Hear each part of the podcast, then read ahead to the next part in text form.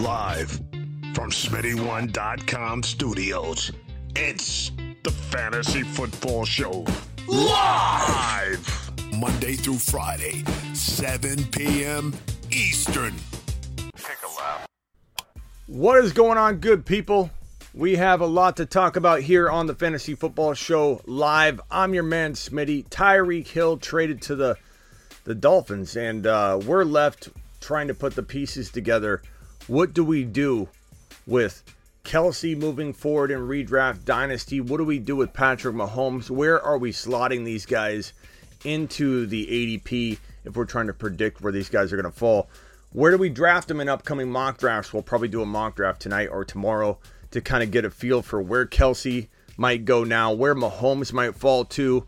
He's surely to fall almost an entire round as these guys like Herbert and Burrow and Josh Allen will look to potentially be more attractive options walking into 2022.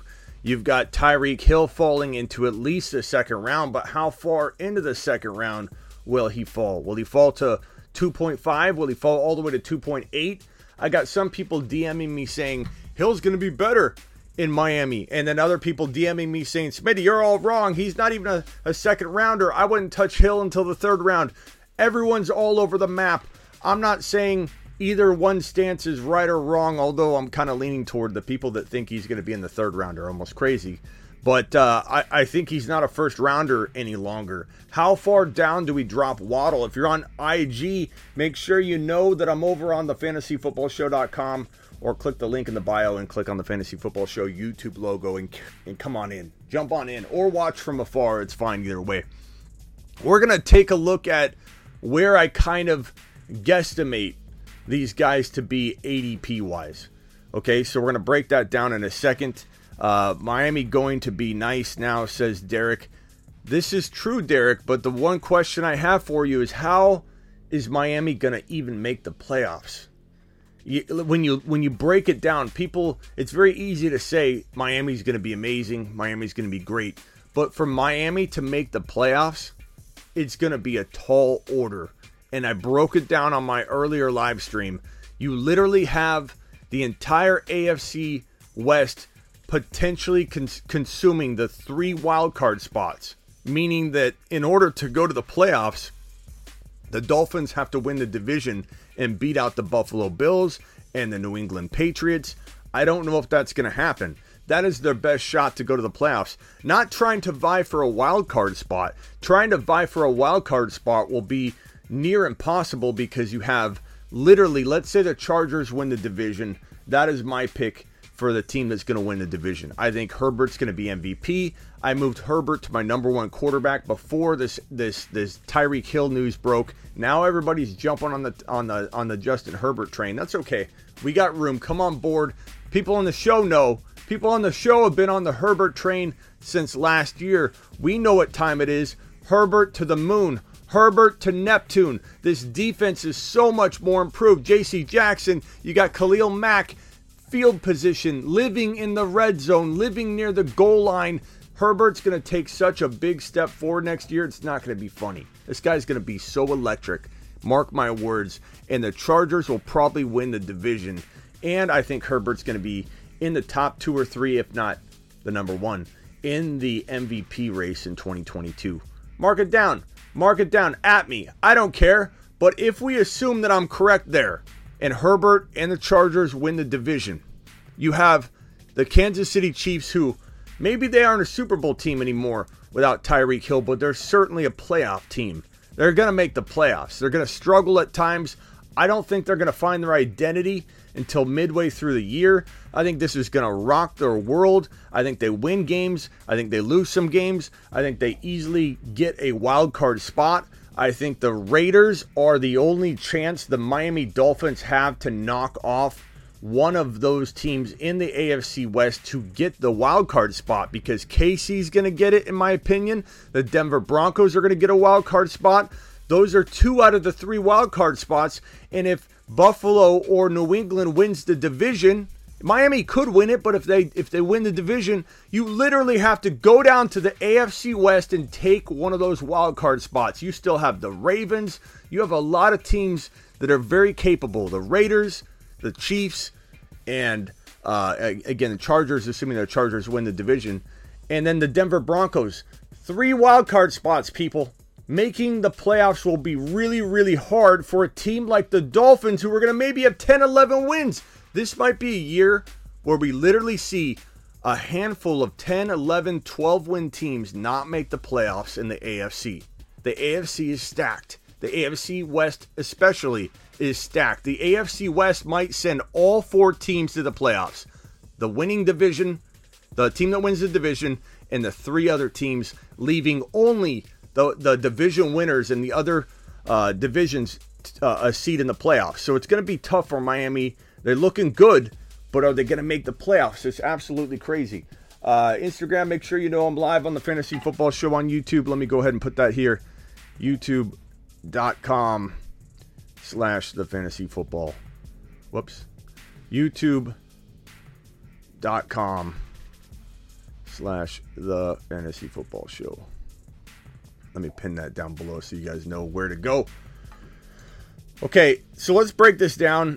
First in the building tonight, let me go to the top of this long list of messages. Brian first in the building. Is that a first, Brian? Joshua, Gary, Aaron, appreciate you, Aaron, Mealy, Dag, Jorge, James, Spacula, the list goes on and on. Appreciate everybody being here. Swaggy, Robert, Edward, you guys all rock. You guys are the notification gang. And appreciate every single one of you. Kyle Grossman, I see you too, buddy boy. I see you, buddy boy. Mark, what's up, Mark? What's up, Anthony? What's up, James? Conklin in the house. What's up, Free? What's up, Overcome? What's going on? Jordan, what's up, Omar? What's going on? Free, Tigray, and Kevin. Okay, so let's take Tyreek Hill. Let's start with Tyreek Hill. Let's start with the highest ranked player in this entire mess that we're looking at. Because let me tell you, this trade is a mess. This trade is a bad trade for fantasy football. It's a bad trade. It's a horrible trade. It may help Kelce. I'll break that down in a second. It'll help Tua. It'll help Tua. It'll help Juju. But I don't care about Juju and Tua. Like, I hope to have better players than Juju and Tua. I don't care that they're helped in this. Kelce, I do like that he's potentially getting a bump, but did he even need it? Can he even utilize the extra targets coming his way? That's the thing I'm going to break down right now. I know everybody thinks this can help in a lot of ways. It really can't. Mahomes down. Kelce may get more targets, but will he get hurt doing it? Can Kelce even gobble up more targets, or will he just get overworked and injured? You know, Juju's the only one. I mean, Tua, but I don't care. I'm not starting Tua in fantasy. There are 10, 11, 12 other quarterbacks that are still going to rank higher than him. He's an attractive, crafty. In one league, you get screwed at quarterback, and Tua's sitting there, and you're like, okay, in one league, let's try Tua, and I'll draft another quarterback like Trevor Lawrence or something, pair them together, and I feel like, okay, this is a weird situation, but I'll try it. Like, maybe, but I don't care about Tua. I don't care about Juju's interesting, but at the cost of what? Losing Waddle as a top 5 breakout. Losing Tyreek Hill as a top 5 wide receiver. Maybe getting Travis Kelce hurt. Losing Mahomes as a 3rd round pick. Now he's a 4th or 5th round pick and who knows where. Maybe Clyde Edwards-Helaire sees a bump in value, but maybe not. Maybe he can't stay healthy. I don't know that that's anything we're going to count on. Like it could be gravy in the mix of everything, but no way are we going to look at Clyde or look at even Mecole. I'm not looking at Mecole Hardman and being like, yeah, you know, he's going to explode. It's just like maybe he's in a way collaterally involved in a bump. Sure. But this is awful. This is an awful trade for fantasy football. No way to spin it any other way. I've had several people come at me and say this is good for Waddle. Are you out of your mind? Take a look.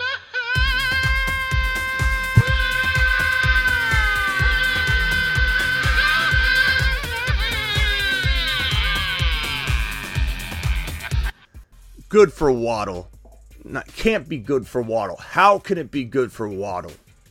I know everybody's trying to use the Juju Smith-Schuster when Antonio Brown was around analogy. Get out of here with that. Tua's not Big Ben in Big Ben's prime, where he was laser locking on Antonio Brown over and over and over and Juju. And This is a horrible trade. Horrible trade. It helps no one but Juju, and I don't care. Maybe I'll draft him, sure, but I don't care. I'm more upset about this than anything. I'm not worried about Juju. Waddle was a top 5 potential wide receiver. I don't think people realize how big of a breakout he was. Some of you do. Some of you have been watching my channel for a while. You know how much I loved Waddle. Waddle was going to explode. Waddle had 111 receptions as a rookie? What was his stat line? Look at the stat line. I mean, Waddle, oh, I have it right here.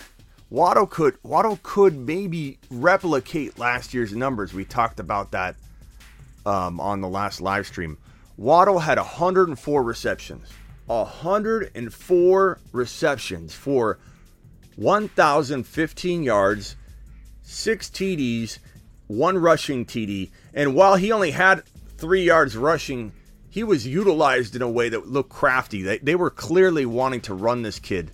A lot like Debo already, and McDaniel wasn't even on the roster. McDaniel comes over as the head coach from San Francisco, part architect and blueprint maker of Debo Samuel's 2021 breakout season. 2021, Debo's role. This McDaniel guy had a lot to do with it. This guy's looking like a genius so far. You may not like what he's doing to the fantasy football values, and he's destroying them. As much as I love McDaniel, as much as I think this guy could be a really good coach, he's making moves. He's making the Niners look like they're sitting on their hands. He's making move after move after move. But he's absolutely destroying all of the fantasy value of every player involved. And we are a fantasy football show. We're not a team show. We're not a Niners show. We're not a Cardinals show. We're not a Packers show. We are a fantasy football show. So guess what? McDaniel's not becoming a friend of fantasy football right now. McDaniel's kind of an enemy of fantasy football. McDaniel needs to take a lap. Take a lap.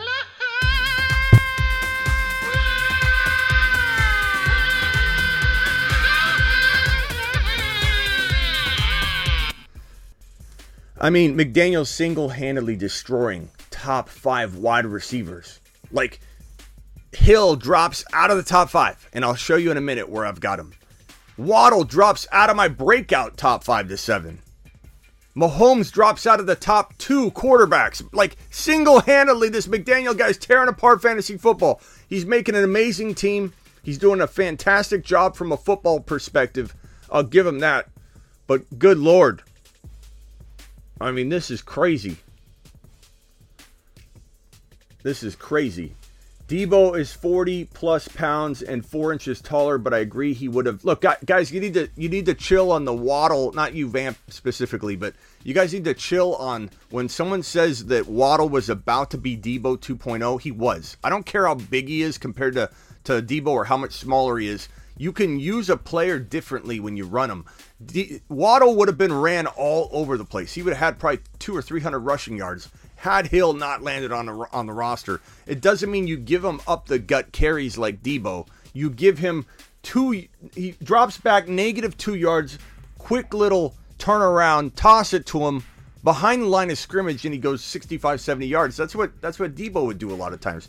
Jimmy G would literally throw a -yard pass to Debo, and Debo would be either in the flat or he'd be out wide, step back 1 or 2 yards, catch the football, take it 67 yards down the field.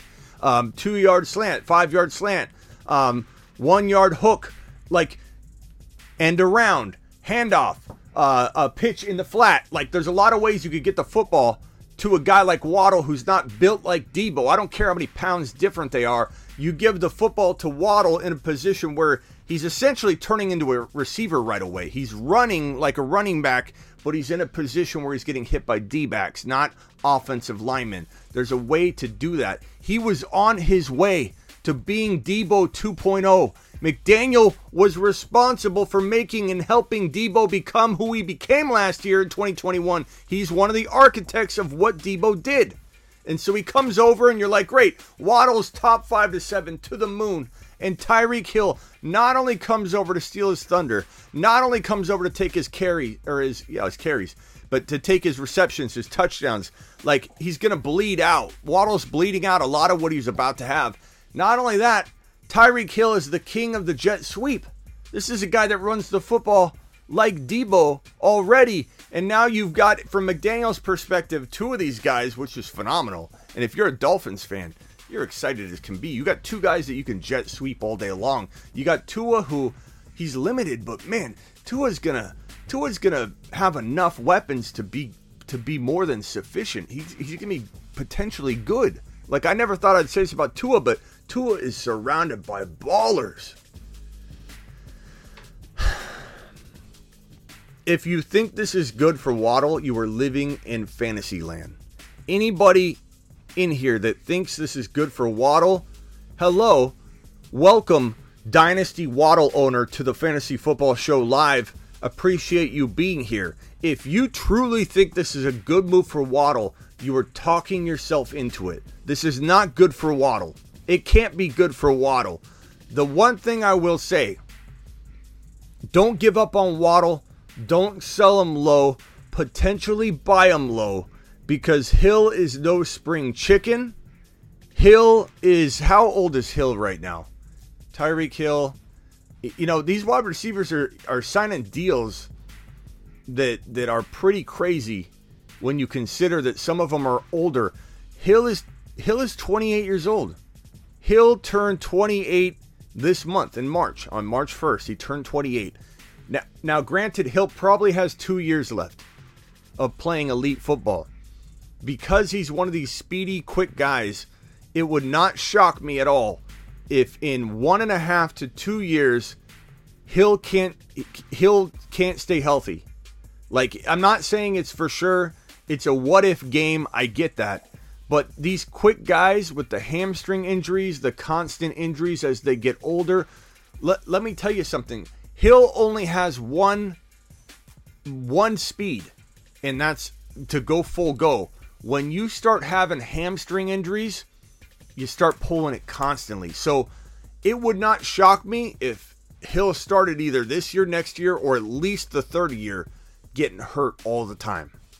And so in redraft, I'm not excited because Hill has an opportunity to play healthy all year. I'm not saying that this will happen at 28. I'm not saying it will for sure happen in the beginning of his 29 age season. But I certainly think if you think long game here with Waddle, Waddle's just getting going. Waddle's entering his second year. Okay, so we still got a ton of time.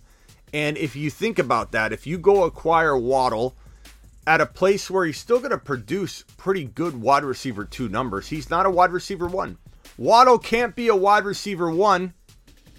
When you start off your sophomore year right here, needing all these targets, and you have Tyreek Hill come over to absorb in an offense that's going to do a lot of pulling, shifting around, misdirection, run plays. They brought in 2 running backs to go along with Myles Gaskin for a reason. They signed Chase Edmonds, who I don't go after in fantasy football because he worries me. There's no way I'm going to draft this man as the top back. I'd wait and let somebody else take Chase Edmonds, who, believe me, I know him in Arizona. He can't stay healthy. So let someone else take Chase Edmonds early as he's the projected starter. You come in and scoop up Mostert and Gaskin, maybe grab both of them and have a handcuff and wait. Similar to last year, I get a lot of heat for my Sermon predictions when every single time, almost every single time I mentioned Sermon's a breakout, I said cuff him to Mitchell. They are one. Mitchell and Sermon are one. And it's funny, people forget that. All they hear is that I said Sermon's going to be great. I said Sermon Mitchell as a duo will be a breakout league winner. And Mitchell was. I think Gaskin and Mostert won't necessarily be a league winner, but they are one. When you talk about one, you have to include the other. I don't believe Chase Edmonds is the ultimate starting running back in the end once he starts going and either disappointing or getting hurt. I would definitely grab the two together and walk into 2022 at the end of your bench. Like, if you're gonna try and play off of this, McDaniel knows what he's doing. McDaniel's gonna produce. The problem is he'll probably use multiple backs all over. It'll be hard to predict. One will get hurt. Look at San Francisco. They constantly get hurt. They'll probably overwork one of them. and then you got the two to go with. Mostert and Chase Edmonds at some point will both be hurt at the same time for a string of games. That's the way these two running backs are. So Myles Gaskin might be relevant at some point. I cuff him and Mostert, and I hold him on the bench. You're not starting either one of them yet, but they're a good bench cuff to have at the end of your bench. Waddle and Hill, there's no way both of them can be electric. There's no way Hill can be a first-round pick in fantasy, and I think at some point when he falls off and this offense and team is playing well, Waddle reemerges as the number one wide receiver, maybe in his third and a half year to fourth year. So in Dynasty, buy low. In Dynasty, don't sell low. Buy low. Hold on to him. And in redraft, we'll see where he falls. I mean, if Hill goes down this year, and Hill's broke his collarbone. Like I said, hamstring injuries oftentimes come along with these speedy guys at some point in their career. Waddle could be playing like a top 5 to 7 wide receiver at some point this year if Hill goes down. Now, what are you going to play, the what-if game, and hope that Hill gets hurt? No one wants to wish injury upon anybody, but Hill does feel like he can be a big disappointment here. Like, this move is disappointing in general, and I feel like there's a shot it could snowball into more disappointment with injuries because Hill is no spring chicken. And I don't know that I don't think anybody should be paying him but KC this kind of money, because he's changing offenses. Granted, he's going into a system that's going to utilize him perfectly, but Hill's 28 years old. That seems young to a lot of people, and a lot of people think that wide receivers can last till 32. Like, usually entering your 32 age season, that's like where the decline can happen, and elite wide receivers can sometimes go further. But we're seeing this with running backs, and I believe we're starting to see it with the wide receivers too, where it's not 32 really anymore. A lot of it depends on how long you've done it, and Hill has done it so long, and there's so much wear and tear on this man's body, and there's so much concern for these soft tissue injuries for a speedy guy that only knows one gear. He has one gear, and that's fast. and if Deshaun Jackson doesn't teach you anything, one of the fastest players in the NFL, he always gets hurt. And he'll tear his hamstring in, like, not even in a game. It'll be like, oh, he's on the injury report. Oh, he's got a torn hamstring. Deshaun Watson's playing great. And then all of a sudden, like, during the middle of a week, it'll be like, out for the year. And it's like, what did he do? What did he do? I'm just saying that's possible for Hill. Don't expect him to last 4 years at this level. I don't think it's going to happen. And he takes a dip in value anyway. So let's break down where we draft these guys in 2022 redraft. Let's start with the biggest name guy, Tyreek Hill, and go from there. So Tyreek Hill, God, it's so weird getting used to that blue color. This guy was literally like right here. I would say you've got him a little bit past number 6 overall. You could take him at 7, 8, 9 pretty easily before this trade happened. That's where he lived. Now you got to think to yourself, you've got Justin Jefferson, you've got Ja'Marr Chase, you've got Cooper Kupp. Those are the top 3 wide receivers in fantasy football. You got Devontae Adams that some people are still going to hold on to as a top 3, top 4 guy. Me, I mean, maybe he's ahead of... I don't know if he's ahead of Hill or not. I honestly, I feel like they're the same now. This is Aaron Rodgers losing his top target and the number 1 or number 2 wide receiver in all of fantasy football. Then you've got Mahomes, one of the top quarterbacks, losing the number 2 or number 3 wide receiver in all of fantasy football, arguably, he could be. These are 2 quarterbacks that just lost the top option, both top 5 wide receivers in the NFL. This is absolute madness what's going on. Players are getting whatever they want right now. I want to trade. I'm Devontae Adams. Trade me. Okay, there you go. You have what you want. This never happened 10 years ago. Players didn't dictate where they're going. This is the NBA now. And the contracts are guaranteed now. $230 million to Deshaun Watson with 22 pending cases. This is insane. $230 million fully guaranteed dollars. I wonder if there's some legal jargon in there that will come out in the next week or two that relates to his case. I do wonder if we're going to hear that. If somebody digs into the contract and then on ESPN or Rappaport, someone's going to report, hey, it does say in his contract if the 22 cases. I'm totally speculating. I have no knowledge on that at all. But I do wonder if we'll hear something, because $230 million guaranteed to a person facing 22 pending civil cases that, yes, civil cases can't land him on the commissioner exempt list, but he's definitely getting suspended 6 games or more, I would say. Deshaun Watson, 6 to 8 game suspension minimum, if I had to guess right now. Tyreek Hill was the number 7 overall player. What's up, IG? Make sure you know I'm down here on YouTube. Tyreek Hill, I'm going to say with Justin Jefferson, with Cooper Kupp, with Ja'Marr Chase being the 3 wide receivers that are going in round 1. Traditionally, we don't have more than that going in round 1. However, I am pushing your man Smitty that we look at 2022 different and that we forego going Dalvin Cook, injury-prone, shoulder issues, surely to take him off the field at some point this year, not to mention all the other nagging injuries and getting dinged up that happens with this guy.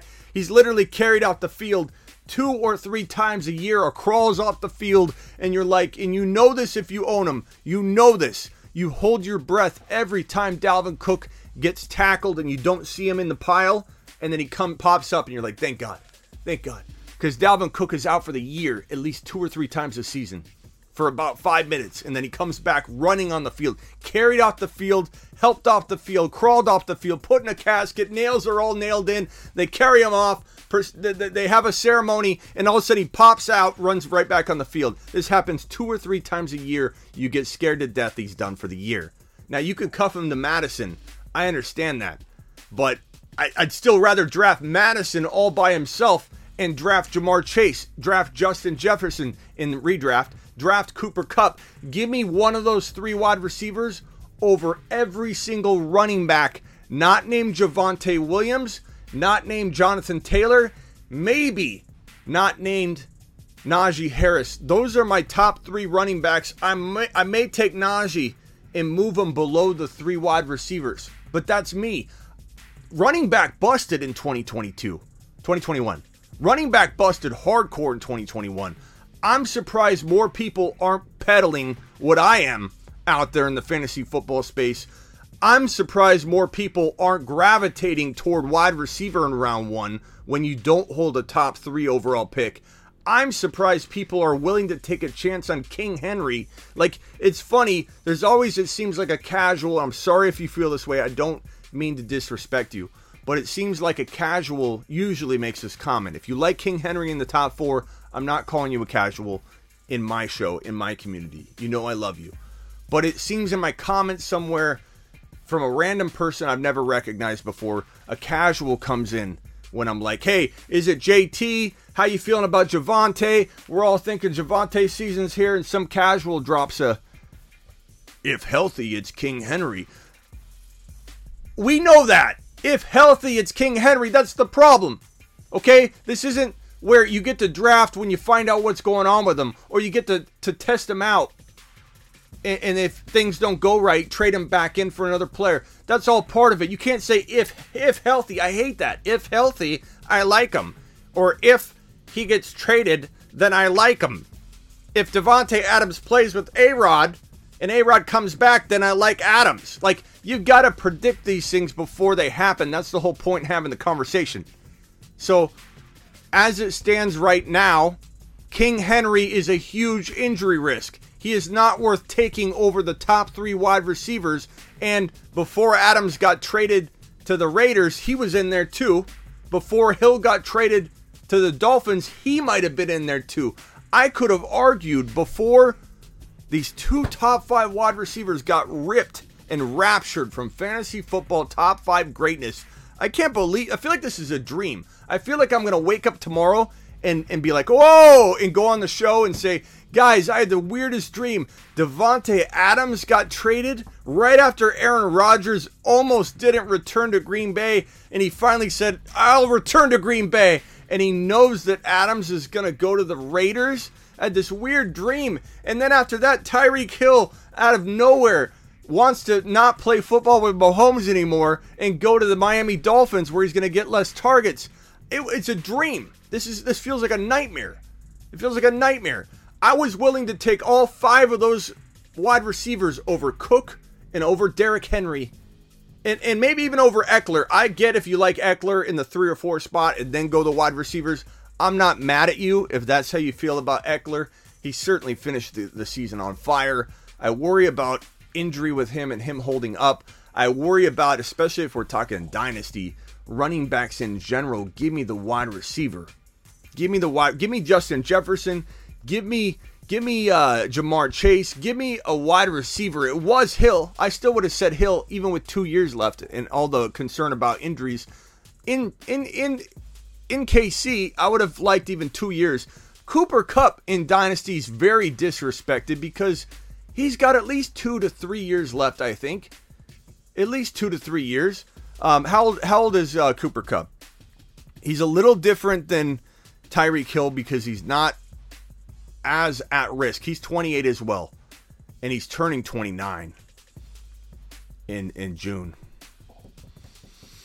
I give him 2 years. I give him 2 years, and even though Hill is a year younger, roughly, I give Hill 2 years. I give Cooper Kupp and Hill the same amount of time, and that might seem crazy to some people, but I don't think it's crazy. Even with Cooper Kupp being a little less than half a year different or whatever. Let's see. Kupp is, yeah. So like, I don't know. I guess it's almost a year. It's like he's like 9 months older or something like that. Even with being 9 months or so older, I like Kupp as much as Hill. I think Kupp can survive for 2+ years, 2 to 2.5. Then you trade him like as the second or third year begins. But in AJ Brown, like someone used AJ Brown. Let me tell you, when you talk about AJ Brown versus Cooper Kupp in dynasty, I don't think they're that far apart because AJ Brown has already suffered a lot of injuries and nicks and been banged up. And I'm not sure that I trust him to last longer consistently. Like he might be relevant for 5 or 6 years, but will he have a couple years where he keeps getting banged up? How are his knees? His knees feel like they're always kind of a concern. Would you rather have Cooper Kupp in dynasty or AJ Brown? Are you playing for 3, 4, 5 years down the road? Or do you want the number 1, number 2, or number 3 wide receiver in dynasty for the next 2, 2.5, 3 years? Because Cooper Kupp has at least 2 years left. Maybe you trade him at the beginning of his third year before decline happens. That's a long time. Everybody playing for 5 and 6 years down the road is playing for last place. Or at least, at the very most, second place. You're not playing for first place when you keep thinking 6, 7, 8 years down the road.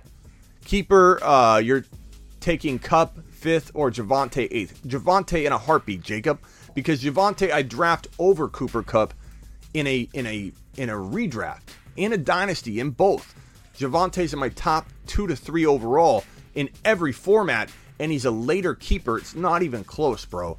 Not even I love Cooper Kupp in the 5th, but Javonte in the 8th is a home run. I appreciate your super chat. And before I leave Hill over here too long, where are we moving Hill to? He can't be drafted at number 6, 7, 8, or 9 overall anymore. So I'm going to drag him down into the second round. Is he a top of the second round guy? Is he a middle of the second round guy? Who would you draft over him? If I pull up a list, let me go to sleeperu.com, my ranking site, my bold prediction site. What is that, Smitty? Sleeper what? Want bold year-round rankings, trade calculators, and bold predictions? Get on over to sleeperu.com. Get your rankings at sleeperu.com. Okay, I'm going to look at the top 200 list I have on sleeperu.com. And I'm going to look at redraft for right now. So you have like Jonathan Taylor, you have Javonte, you have Najee Harris, you have Ja'Marr Chase, Justin Jefferson, Cooper Kupp, Austin Ekeler. And then it gets cloudy. It gets cloudy at like 8 overall because you had Tyreek Hill. Now he's not there. Debo Samuel, do you trust him to stay healthy? Are they going to use Ayuk more? That's tough to take him at 7 or 8. I like Debo at the turn. If you've got the 12 and 13 back-to-back picks, I like Debo there. But now that Adams has been kind of bumped down. Now that Tyreek Hill might be bumped down, I don't know if I can put Debo right there. Dalvin Cook, I don't want any part of Dalvin Cook as my first drafted player. I'd take him at the turn maybe. I'd take Henry at the turn maybe. Henry's not last into the turn. Cook probably won't last, but has more of a likelihood to fall than Derrick Henry does. But I'm fortunately not going to have much of a problem of having to take Dalvin Cook or Derrick Henry, because most likely no one's going to let him fall to a point where I draw my line in the sand. And I talk to you guys about the line in the sand all the time. The line in the sand is essentially where a player turns from bad to good. So if we're talking about, let's say, the round one or round two, and let's say we're talking about let's use Tyreek Hill. So Tyreek Hill at 1.5 no longer is good. This is a no-go zone. Where is my line in the sand where Tyreek Hill flips from bad to good? So here's the bad. So no-go zone. And then right here when he flips into this, let's call it 2.5, let's say, that's where it's a positive area to take Hill. I could take Hill anywhere in this zone right here. So from 2.5 on. So my line in the sand for Derrick Henry, it's tough to say. I think it's probably around 12, 13, 14, and that might seem extremely late. You might even laugh at that, but that's where I have him, and that's where I think he won't fall. So I think people are going to take care of this problem for me. I don't think I'm ever going to be on the clock at my line in the sand for Dalvin Cook or Derrick Henry, because no one's going to let them fall that far. So where do we put Hill? Are Hill and Adams by default going to linger at like the 11, 12, 13 because there's no one to move up? Some might like Henry way over Adams and Hill. I understand that, but I'm just concerned that Henry's going to drop off majorly. And I don't even know if Henry's going to return to form. Everyone assumes because he's built different, he's going to be okay. He's got this plate in his foot, which may or may not come out. I've heard that he could get it taken out. I don't know if he will get it taken out. Got a plate in the foot as it stands right now. Didn't look good the last time we saw him. Yes, that's unfair because he was coming back from injury, but this man has been overworked to an extreme degree. He needs 27 to 28 to 29 carries to do Derrick Henry things, and the Titans would be smart not to give him anything close to 27 carries a game in order to keep him healthy. But if you give Derrick Henry 17 carries, he's not going to do what Derrick Henry does. The guy averaged a lot less yards per carry last year. Henry, pull up Derrick Henry. The data is staggering. I know everyone thinks, okay, he did so good last year. He did amazing last year, right? He had phenomenal numbers. He wasn't efficient. He was just given volume. People think Derrick Henry was efficient last year. He wasn't as efficient as you think. He was just overfed. He was given way too many carries. Take a look at Derrick Henry's game season log right here, his career stats. 2016, 4.5 yards per carry. 2017, he hasn't gotten going yet. I think he's sharing carries with DeMarco Murray in Tennessee at this point. 2017, 4.2 yards per carry. Derrick Henry unleashed party happens in 2018, 4.9 yards a carry. Derrick Henry 2019, 5.1 yards per carry. Derrick Henry 2020, 5.4 yards per carry. Derrick Henry was a machine for 3 straight years, overfed, given 303 carries in 2019, given 420 plus carries if you include the playoffs in 2020. Then he breaks in 2021, averages 4.3 yards per carry. He's not efficient. I know you want to equate stat lines and box scores to efficiency. The stats tell you different. He was just overfed. On 8 games, he got 219 carries. 219 carries divided by 8 is 27.375 carries per game. Multiply that by 17 starts. That is 465 carries that Derrick Henry would have rushed in 2021 had he stayed healthy, which he would not have, because no one can rush for 465 carries after they just rushed for 420 carries in a season plus the playoffs and ran for over 2,000 yards during the regular season. The writing was so on the wall that Derrick Henry was going to get hurt. This is why your boy Smitty said trade him by double-digit weeks or before, because he was going to break. I don't want to hear that it was freak. I don't want to hear that he's built different. I don't want to hear that Derrick Henry's going to be the guy that surpasses all these red flags and areas of concern. He's not. Being built different will be his demise. Being 250 pounds, 6'3" / 6'4" will be the reason he breaks, because the bigger they are, the harder they fall. That is not a saying people say for fun. It's because this dude's hitting the ground over and over and over. It's going to put wear and tear on his body differently than any other player. 4.3 yards per carry last year is a very telling sign. That drop off is massive. 4.9, 5.1, 5.4, and 2021, 4.3. So Derrick Henry's line in the sand is at the turn at 12, 13, 14. So where do we put Hill? I honestly, I'm still digesting this, guys. I don't have a full-blown answer for you. I'd be reckless to just come out and say, this is it. This is all. Like Adams, CeeDee Lamb, AJ Brown, Stephon Diggs, DeAndre Swift, Christian McCaffrey. Who's trusting McCaffrey at this point? Travis Kelce gets a bump. But are we worried about Kelce getting overworked? Can Kelce even handle more work? Everybody seems to think this move, Tyreek going elsewhere, is going to help Kelce. Will it? Is part of why Kelce was so good is that Hill was all over the field and no one could really focus on where Travis Kelce, was on the field? Will Kelce actually have better numbers? I know Juju, everybody likes Juju, but I'm excited about him a little bit. And I think he could maybe produce high-end wide receiver 2 numbers. But I don't know about wide receiver 1 numbers. Waddle top 10, Jack, only if Hill gets hurt.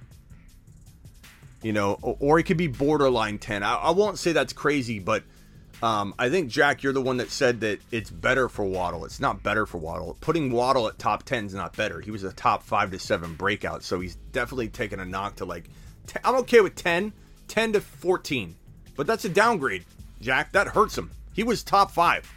Waddle was on his way to top 5. Now he's not. Top 10, I mean, it could happen. It could happen, Jack. Man, this is crazy. Tam says put him at 16 overall, so 12, 13, 14, about right there. Does anybody like CeeDee Lamb over Lamb or Hill? Does anybody draft CeeDee Lamb over Hill? I'm not saying you should. I'm just asking. I want to know where people value Hill. Does anybody feel like... I'm looking at the wide receiver rankings right now. And even though I want to bump Hill and Adams down, there's only so far you can bump them down. I don't think you bump them past Diggs. DK, he's got a horrible situation. Hopkins is injury prone. Mike Evans, I mean, we're going way too far down.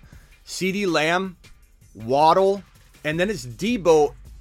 I mean, you have no choice but to go Javonte, Justin Jefferson, Cooper Kupp, and then maybe Debo, maybe CeeDee Lamb, maybe not yet. It's Adams and Hill. Like, they're gonna be 5 and 6. They kind of have to be. But it's not good. Like, it's tough. I mean, 5 to 6 to get a 5 to 6 wide receiver around like 2.2, 2.3. I guess that's okay. Mahomes was a 3rd rounder. Mahomes now, what, 4th or maybe 5th? Maybe end of the 4th to the 5th. Travis Kelce was a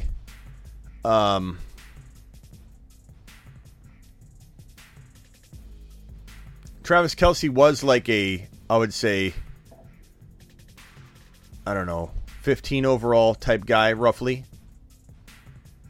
And maybe this moves him in a lot of people's mind to like 13. So something like that. Waddle was in the bottom of the 2nd round to the 3rd. People were getting excited about him. Now he drops to the fourth or maybe the fifth. Maybe he's behind Mahomes. Tua, don't worry about his ADP, but he will see an increase. Clyde Edwards-Helaire, don't worry about his ADP, but he will see an increase. Juju Smith-Schuster is nowhere near the fourth round, but at some point he could become a value, or at some point he could become overvalued. But I'd say Kelce definitely moves up a couple slots, but I think anybody that puts Kelce in round one is going to be extremely disappointed because, A, I don't think he can get much better. You know, the volume, increased volume will probably only hurt him. And I already fear that Kelce might start missing games. I really think that Kelce may start missing time. So I'm gonna say he's getting older. And if they lean on him more and he faces a little bit tougher, you know, defensive setups, and he's getting double teamed a little more, focused on a little more, you know, they're gonna wonder where this guy is on the field at all times. When Hill was out there, you couldn't really have that luxury. I'm gonna say that he needs to stay in the second round. I don't mind moving him to the top of the second round, or like I would say like 14 overall. But Hill and Kelce are pretty close in the second round. They're both second rounders. Mahomes is not a third rounder. Waddle is no longer a third rounder. Waddle is now a fourth or a fifth rounder.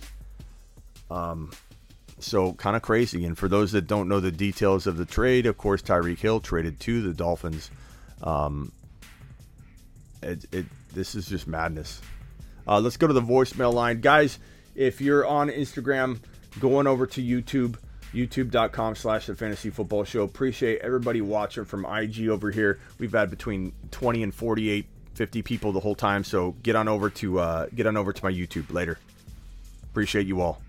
And if you want to leave voice messages, we're going to the voicemail segment. DM me on IG right now. Okay, let me post this real quick. The Fantasy Football Show live. And let me go ahead and post this on my channel and then go ahead and get to the voicemails. So leave me a voicemail in the voicemail group. This is from Ryan Wade. Smitty, what's going on? My question pertains to Rashad Penny. Man, I'm like a huge fan of Rashad Penny, especially grabbing the guy off the waiver wire last year. I'm like, I don't know, 12. Ended up being a league winner for me in multiple leagues. Now, Chris Carson's still in Seattle. Drew Lock is over there. My question, where are you taking Rashad Penny next year? Are you taking him over Chris Carson, and do you believe that he's going to be the dominant running back in the backfield? I truly believe that he will be. I think the Seahawks see that as well. Just curious to get your input on it. Thanks. I mean, Chris Carson, thank you, Ryan Wade. Chris Carson's not on my radar at all. Like, the guy had a neck, back, spine, whatever issue. Like, I'm not, don't count on Chris Carson. He was already injury prone. Like, Carson's done. It's like James Robinson argument. People are going, maybe Etienne will get the starting job by midseason. Etienne has the starting job. James Robinson tore his Achilles tendon. Don't get me going on Achilles tendons. He's done. James Robinson's an older running back that tore his Achilles. He's done. He's not coming back to relevancy to start. Maybe he's a backup. Maybe he gets changed to pace work. But James Robinson's reign is over. It's ETN season. You know, and he's in a situation where he's going to get running back by committee threat the whole time he's there because Doug Peterson runs a running back by committee without fail. But ETN's special. He might catch a lot of passes, so I think he could maybe break free from the running back by committee limitations that Doug Peterson's going to try to slap on him because Lawrence is going to feed him. So I like Etienne, but yeah, similar to Carson and James Robinson, same type of. I'm not drafting them with my last pick in the draft, like not even close. James Robinson's older. He's not. He's an older, unrestricted free agent. He's, let me see how old James Robinson is. James Robinson. Oh, no, age-wise, I'm sorry. He's 23. He's 23 turning 24. But that's you're not going to recover from Achilles tear that late. I thought he was 26. But he's an unrestricted free agent. He's a guy that I think that's not going to get another shot to start. So he'd have to literally climb the ranks. But yes, Achilles is he's done. He's done. To get another shot as an unrestricted free agent after an Achilles tear, the odds would be extremely against him. But yeah, I was wrong. I thought he was 26. He's turning 24, so he's 2 years younger than I thought. But he's still an unrestricted free agent. Had his breakout a little late. You said the same about Cam Akers. I know I did, and I was right. You're correct. Thank you for pointing that out for me, Omar. Appreciate the support. Appreciate you getting my back. I love when people say Cam Akers won't. Like as if Cam has come back yet. 139 in here, 69 likes. I appreciate you, Omar. But you just helped prove my point. MT and Winston will be fire, I think. Arizona, where are you getting that, though? I'm just curious. Like, have you seen anything on Mike Thomas that I haven't seen? I'm just curious because this sounds a lot like last year where we assume that Mike Thomas is fine. Like, we're just here. We're here again, Arizona. We're here again.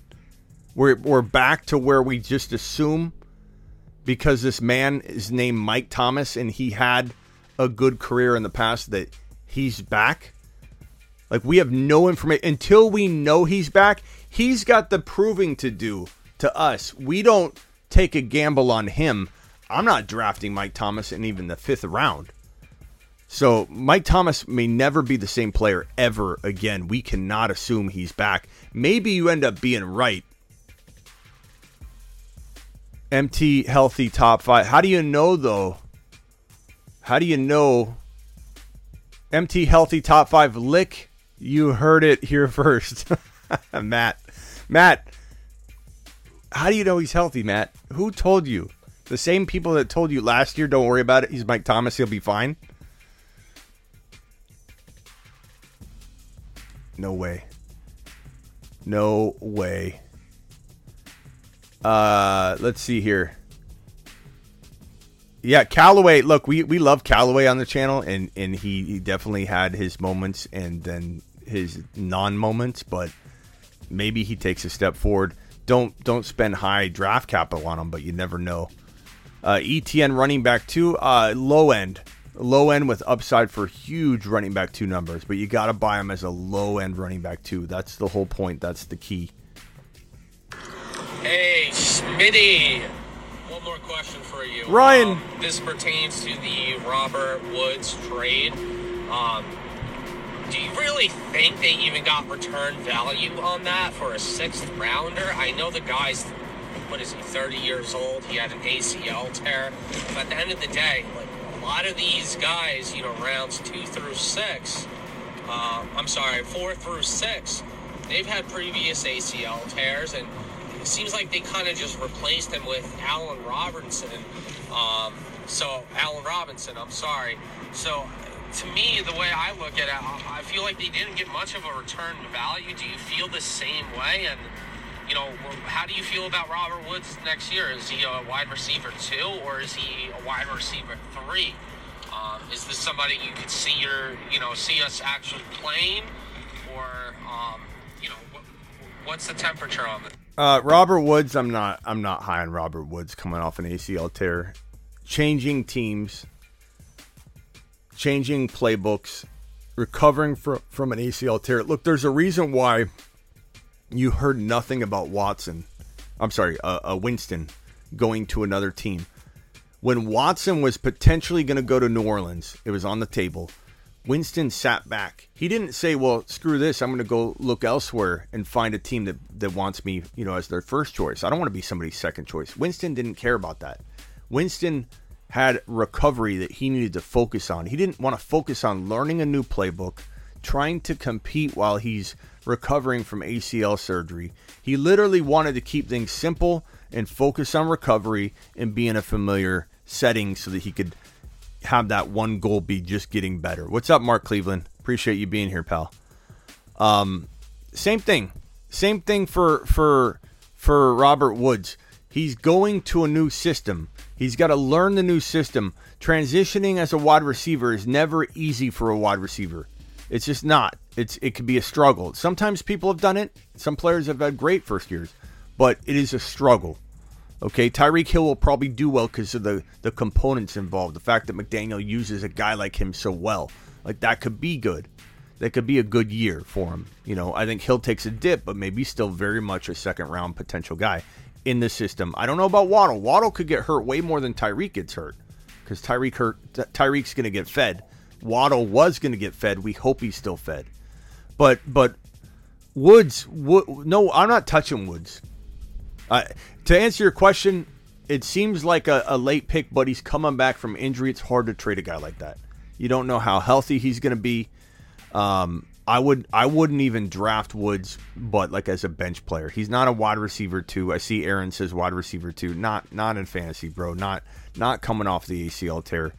If he didn't get hurt, he probably would have been traded for like a third or a fourth rounder, which still seems like low value, but that's the way these teams overvalue draft picks. If I was a GM, other than like quarterbacks, if I was a GM, I'd be trading all the time because you could acquire some of the best talent in a trade for second and third round picks. Like Barkley, I don't like Barkley at all. I wouldn't bring him over, but I'm just giving you an example. They were talking about a third or a fourth round pick for Barkley. Like, it's crazy. Christian McCaffrey, his contract's so big that he could have been traded for a low amount of like a real disrespectful draft slot. You know, it wouldn't have been a first rounder. So it's trades are weird in the NFL, and if you know what you're doing, you could take advantage. Hey, Smitty, it's Tariq. You probably touched on this on your stream on Tyreek Hill's trade. What is this going to look for Patrick Mahomes and the future of the Kansas City Chiefs? In addition to the additions to the Miami Dolphins, who do you think we should avoid now from the Kansas City Chiefs and or Miami Dolphins? Thanks, pal. I'm not avoiding anyone that was involved in the trade or affected by the trade. I'm not avoiding Tyreek Hill. I'm not avoiding Mahomes. I'm not avoiding Kelce. You know, obviously Kelce could get a bump, but I think Kelce could backfire. He could get hurt. He could get overworked. He could get double teamed. Like Tyreek Hill took attention off Kelce. I don't know if Kelce can get better. I think Kelce could only potentially get spied on and double teamed. You know what I mean? Like, so I'm not even sure, but I'm not avoiding him. I'm not avoiding Tyreek Hill. I'm not avoiding Waddle. But I'm certainly giving Kelce no downtick. But I don't know that I'm bumping him as much as everybody else is. I just fear that injury. Hill, I give him a round bump, but not like a whole 12 picks. It's more like, okay, he was at the bottom of round one. Now I bump him into two, and I feel comfortable as Hill is my second drafted player. Waddle may have dropped two full rounds, and that could be good. And because of that, Tariq, I'm not avoiding Waddle. I'm probably scooping up Waddle in tons of leagues because the more I digest it, the more I feel like we need to look at the positives in Waddle's new ADP. Like, at some point, we got to stop complaining. At some point, we got to buck up. At some point, we got to like tough it out and say, look, it is what it is. Like, put our big boy pants on and let's get to work on whether Waddle is worth it now in the end of the fourth to the fifth or sixth round. Like, if Waddle falls to round five, and you can get Waddle as your fifth drafted player, game on, okay? We need to look at this from that perspective. We can't change what happened. We can cry and gripe and complain. And I think we deserve to have a 12-hour period of digesting this and being a little upset. But starting tonight, starting tomorrow, starting right now, it's time to accept that Waddle needs to be looked at as a fifth rounder. What does that mean? Does Waddle now hold better redraft value than before? Like, would we rather have Waddle in this situation and costing a fifth or a sixth rounder, or would we rather have Waddle in his previous situation where he's the lone wide receiver and maybe climbing into round two? By August, he might have been at 2.11, 1-2, and that's a high price tag. That gives him less upside in a way. So I kind of like Waddle right now, because if Hill goes down, and Hill is such a hamstring worry and injury concern, and he's changing teams, I like him in round two. As I said, I like Hill in round two as my second drafted player, but I still like Waddle. If Waddle gets in there and Hill can't stay healthy or something, it's a big what if, but he's one of those speedy guys that's going to suffer hamstring injuries at the tail end of his last 2 or 3 years. I mean, that's what Deshaun Jackson couldn't shake, are the hamstring injuries. And when you're this quick, when you're as quick as Tyreek, it does get to you near the ending part of your career, and it can gobble up your last 2 or 3 years when you should be skill-wise still there. So I'm just saying, in Dynasty, I'm not running from any of these guys. I'm more so interested maybe in Juju. We'll see where his ADP is. He's nowhere near the fourth round, so we put Juju there. We're not sure where we're going to rank Juju. Jim. Hey, Smitty. I know this has been a particularly crazy offseason with free agency and trades and everything, but do you see this being a trend into the future, and do you think that could maybe change the way Dynasty Fantasy is played? Instead of looking 2 or 3 years into the future, do you think they'll maybe go to a win-now approach? Well, that's what I've been trying to tell people, that you should play for 1 to 2 years, 1 to 2.5 years, not 4 or 5 years down the road. So many dynasty leagues crumble after 2 or 3 years, especially if you get in these leagues with people that you know they don't know what they're doing, and they end up mortgaging their future, and then they quit the league, you know. So yeah, I do think it could tweak that, but I also think what we're looking at is guaranteed contracts moving forward.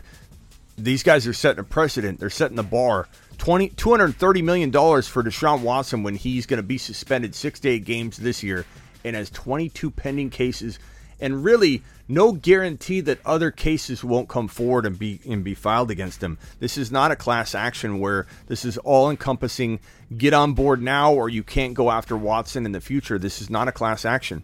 He could have somebody that's in the shadows right now watch somebody get paid, and now that he's getting paid $230 million, he'll probably settle for a higher amount just to get this out of the way. And if somebody didn't come forward earlier and sees that they could get $2 million by coming forward, we could be right back in this boat. So just keep that in mind. I know Tyreek Hill is Tyreek Hill, and I know Patrick Mahomes is Patrick Mahomes, but I think you can make an argument that all three other AFC West teams are now the favorite over the Chiefs. What do you think? Yeah, this was earlier. It was a good take, and I think that, like I said earlier, it's the Chargers winning the division, in my opinion. It's Herbert's season. Herbert MVP of the league. I think KC grabs a wild card spot.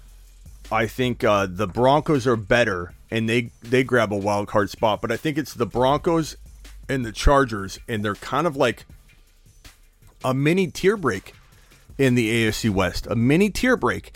It is the Chargers, Broncos, mini tier break, a small one, and then KC and the Raiders.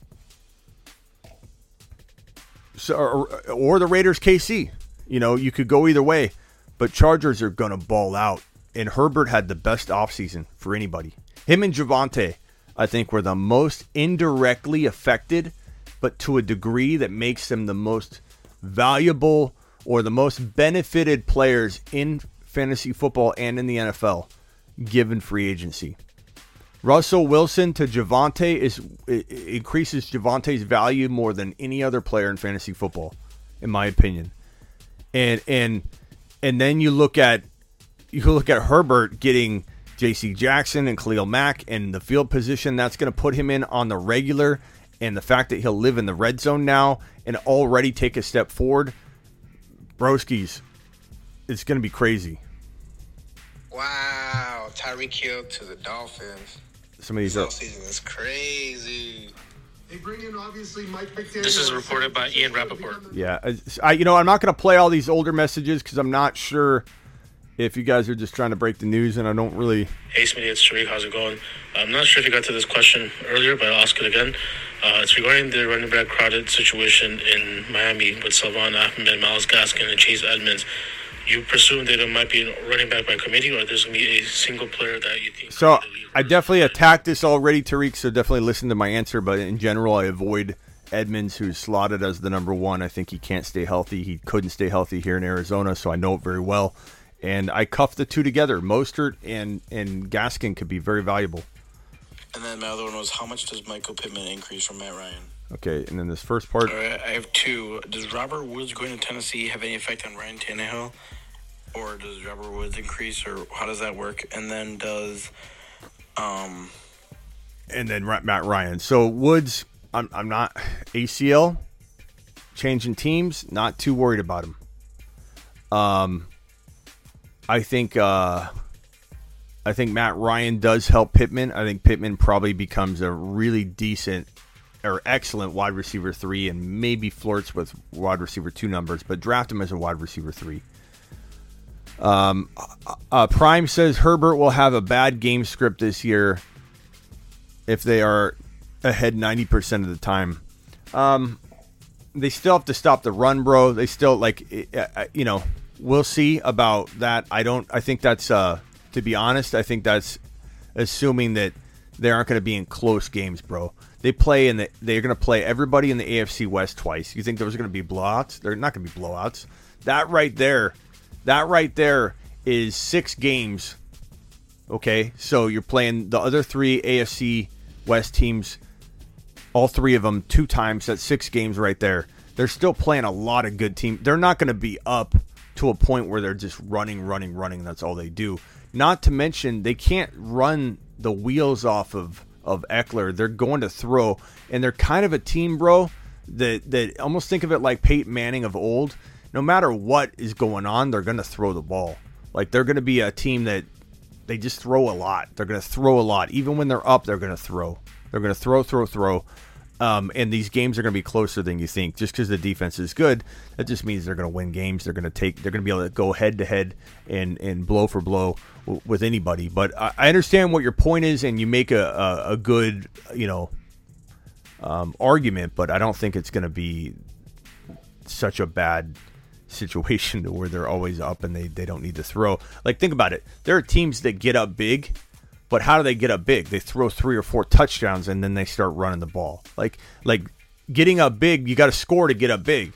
To get up 4 touchdowns on someone, Herbert might throw 4 touchdowns in a half. You know what I mean? So you can't look at it like that. You can't look and say, well, I'm going to assume that they were all running scores, and then they get up big and just continue to run. Like that, there's some assumptions being made there. I think Herbert's going to ball. Jerry Jeudy, wide receiver 1 or 2. I'm not sure what you mean by that, because he's not the number 1 wide receiver or the number 2, and he's certainly the number 1 in Denver. So if that's what you mean, like, is he the number 1 on his team? Yeah, he is. Could Cortland Sutton take the job from him? I suppose, if he doesn't stay healthy. All right, I have 2. Oh, I got that one. Bruce. Hey, Smitty, what's the best super handcuff in 2022? Pollard. Although he's got standalone value, Madison is still going to be one of the top super handcuffs in 2022. And if I had to say, I'm looking down the list here. Etienne's not a handcuff. He's a starter. I don't want to hear anybody say that. Rashad White could be. Let's see where Rashad White falls, the rookie running back. Ramondre Stevenson, who knows if he's the starter or handcuff. AJ Dillon's kind of standalone. But Tony Pollard and Alexander Madison, Dillon, those are the usual suspects. But Dillon's kind of the starter, like, in some respects. Like, Aaron Jones will be the starter in name, but I think a lot of people will draft AJ Dillon to be I don't think you can cuff Dillon and Aaron Jones. This is going to be like Kareem Hunt and Chubb a couple years ago. Like, you couldn't cuff them. They're getting drafted around the same place. So, and Hunt might fall. Actually, I don't think anybody's drafting Hunt like that this coming year. So Hunt could qualify as a super handcuff, but I don't think AJ Dillon can be a super handcuff. He's just one really good fantasy football option. And in Dynasty, they probably will cut Aaron Jones after the season to save over $10 million. On his contract. His contract makes it to where the Green Bay Packers probably can't keep Aaron Jones, so they will release him after the season, and A.J. Dillon's season could start next year. So expect that. Thank you to Bruce for that question. Hey, Smitty. How much of Kyler's sudden urge for an extension do you think is due to the uncertainty of how much of the team was coming back, and pretty big pieces in Chandler Jones, 10 sacks, Christian Kirk, almost 1,000-yard receiver being gone. I'm just curious how much you think him not really thinking he's going to have as competitive of a team is sort of the reason why he wants to be guaranteed right now, at least a contract. Love to know your thoughts. Thanks. I mean, for sure, that's all part of it. Other part of it, he doesn't know if he'll hold up. He's getting beat up. He got injured. He's afraid that what happens if he has a bad year? Are they going to extend him next year? He feels like with the way money's being spent right now, and you got to think with all these big contracts dropping one after the other of guaranteed money that he might go off the rails with this. I could see him getting worse before he gets better. But if he does turn it around, if he shuts up and works hard and just goes out onto the field and tries to prove it, I will turn my thinking around and support him. I'll be excited that Kyler Murray is going to give it a shot, but I do fear that all this is going to feed into it a little more, and I feel like things could get worse before they get better. Tony. What's up, guys? So Seattle re-signs Rashad Penny back. Not big news, but, could be a starting running back. What's your take on him there with Carson? You think Carson will be back healthy, or you think Carson might be done? So, yeah, I didn't really answer the other question on that, so I'm sorry. I'll be able to answer it here. So if you whoever asked that Carson question earlier, the Penny's good. Penny's good. He proved that he's really, really elusive and good last year. The problem is they don't have a quarterback. So I'm going to bump down Penny from the expectation level I would have if he was re-signed under Russell Wilson's reign. So now it's I don't know, running back 3. I don't think I could trust him as a running back 2. I don't think I can right now. I think he's got the upside, but I just can't. I can't do it when you're talking about such a big hit. Hey, Smitty, with Kyle Pitts now getting Mariota, how does this affect his fantasy value?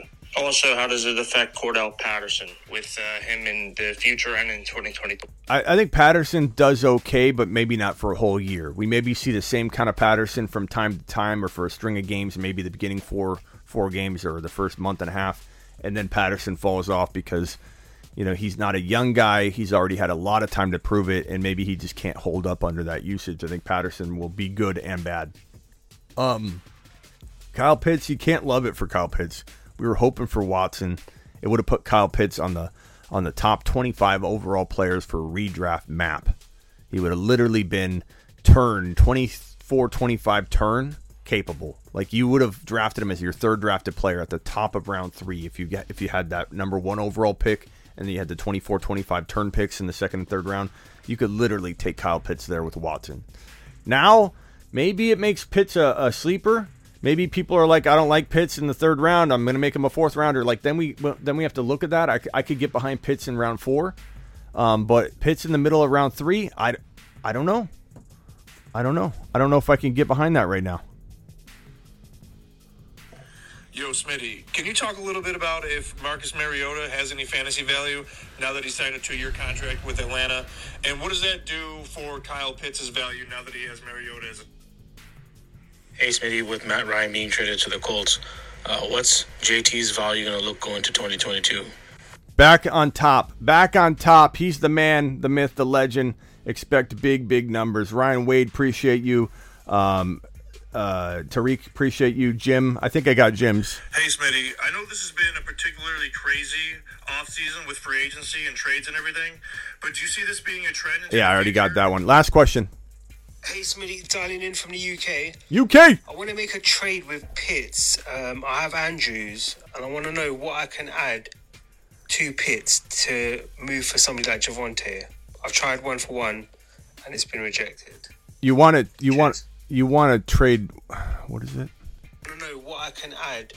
I want to make a trade with Pitts. I have Andrews, and I want to know what I can add. Two Pitts to move for somebody like Javonte. Oh, Javonte. Okay. Yeah, I don't know. Without a quarterback, and there was a comment in here, Malik Willis. If Malik Willis could land in Atlanta, that would be phenomenal. But you got to keep in mind the draft order. The draft order has changed since the trades. Let me see if I can get the draft order on screen here. I should have it right here. Hold on.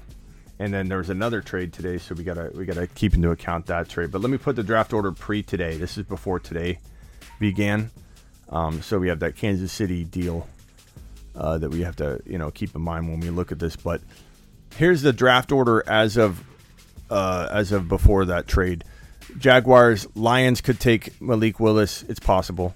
The Jets aren't taking him. The Texans could take him, but I don't know if they will. They may. The Texans may say, we're building now.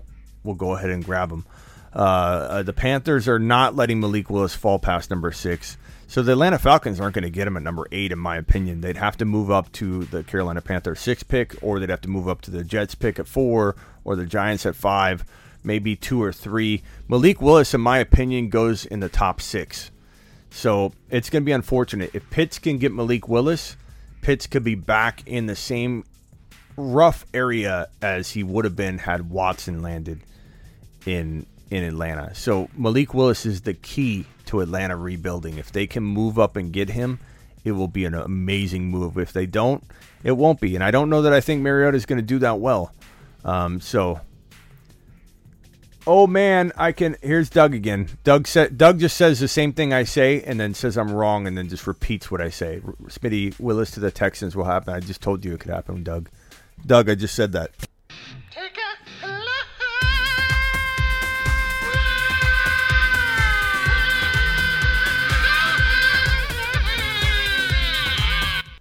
Poor Doug. Okay, I appreciate everybody here. Subscribe if you're new. Punch the thumbs up button if you're sitting in here. Leave a comment because I answer every single question. I'm a little bit behind on all the live streams. I'm going to get to everybody's comment by tonight.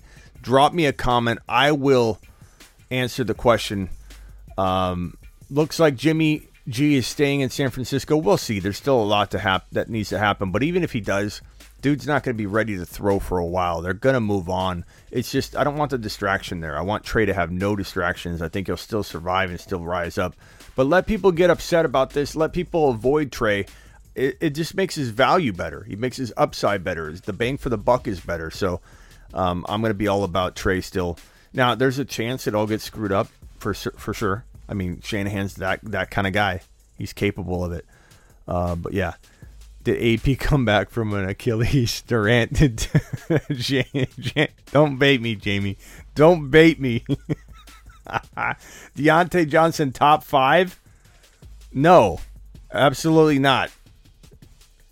Ezekiel, what's up, Uzi? Appreciate you. Later, Cliff. Guys,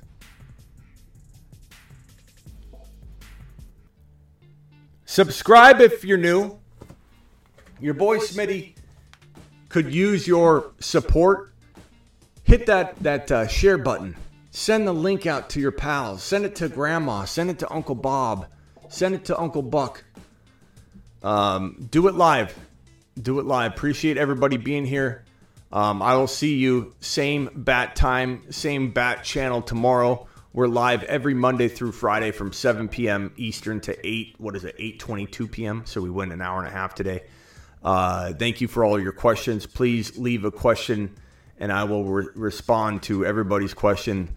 99% of them. Everybody's but Doug's question I will reply to tonight and drop one, and I will see you all tomorrow. I hope all of you can survive this freaking Tyreek Hill trade as best you can. Appreciate you.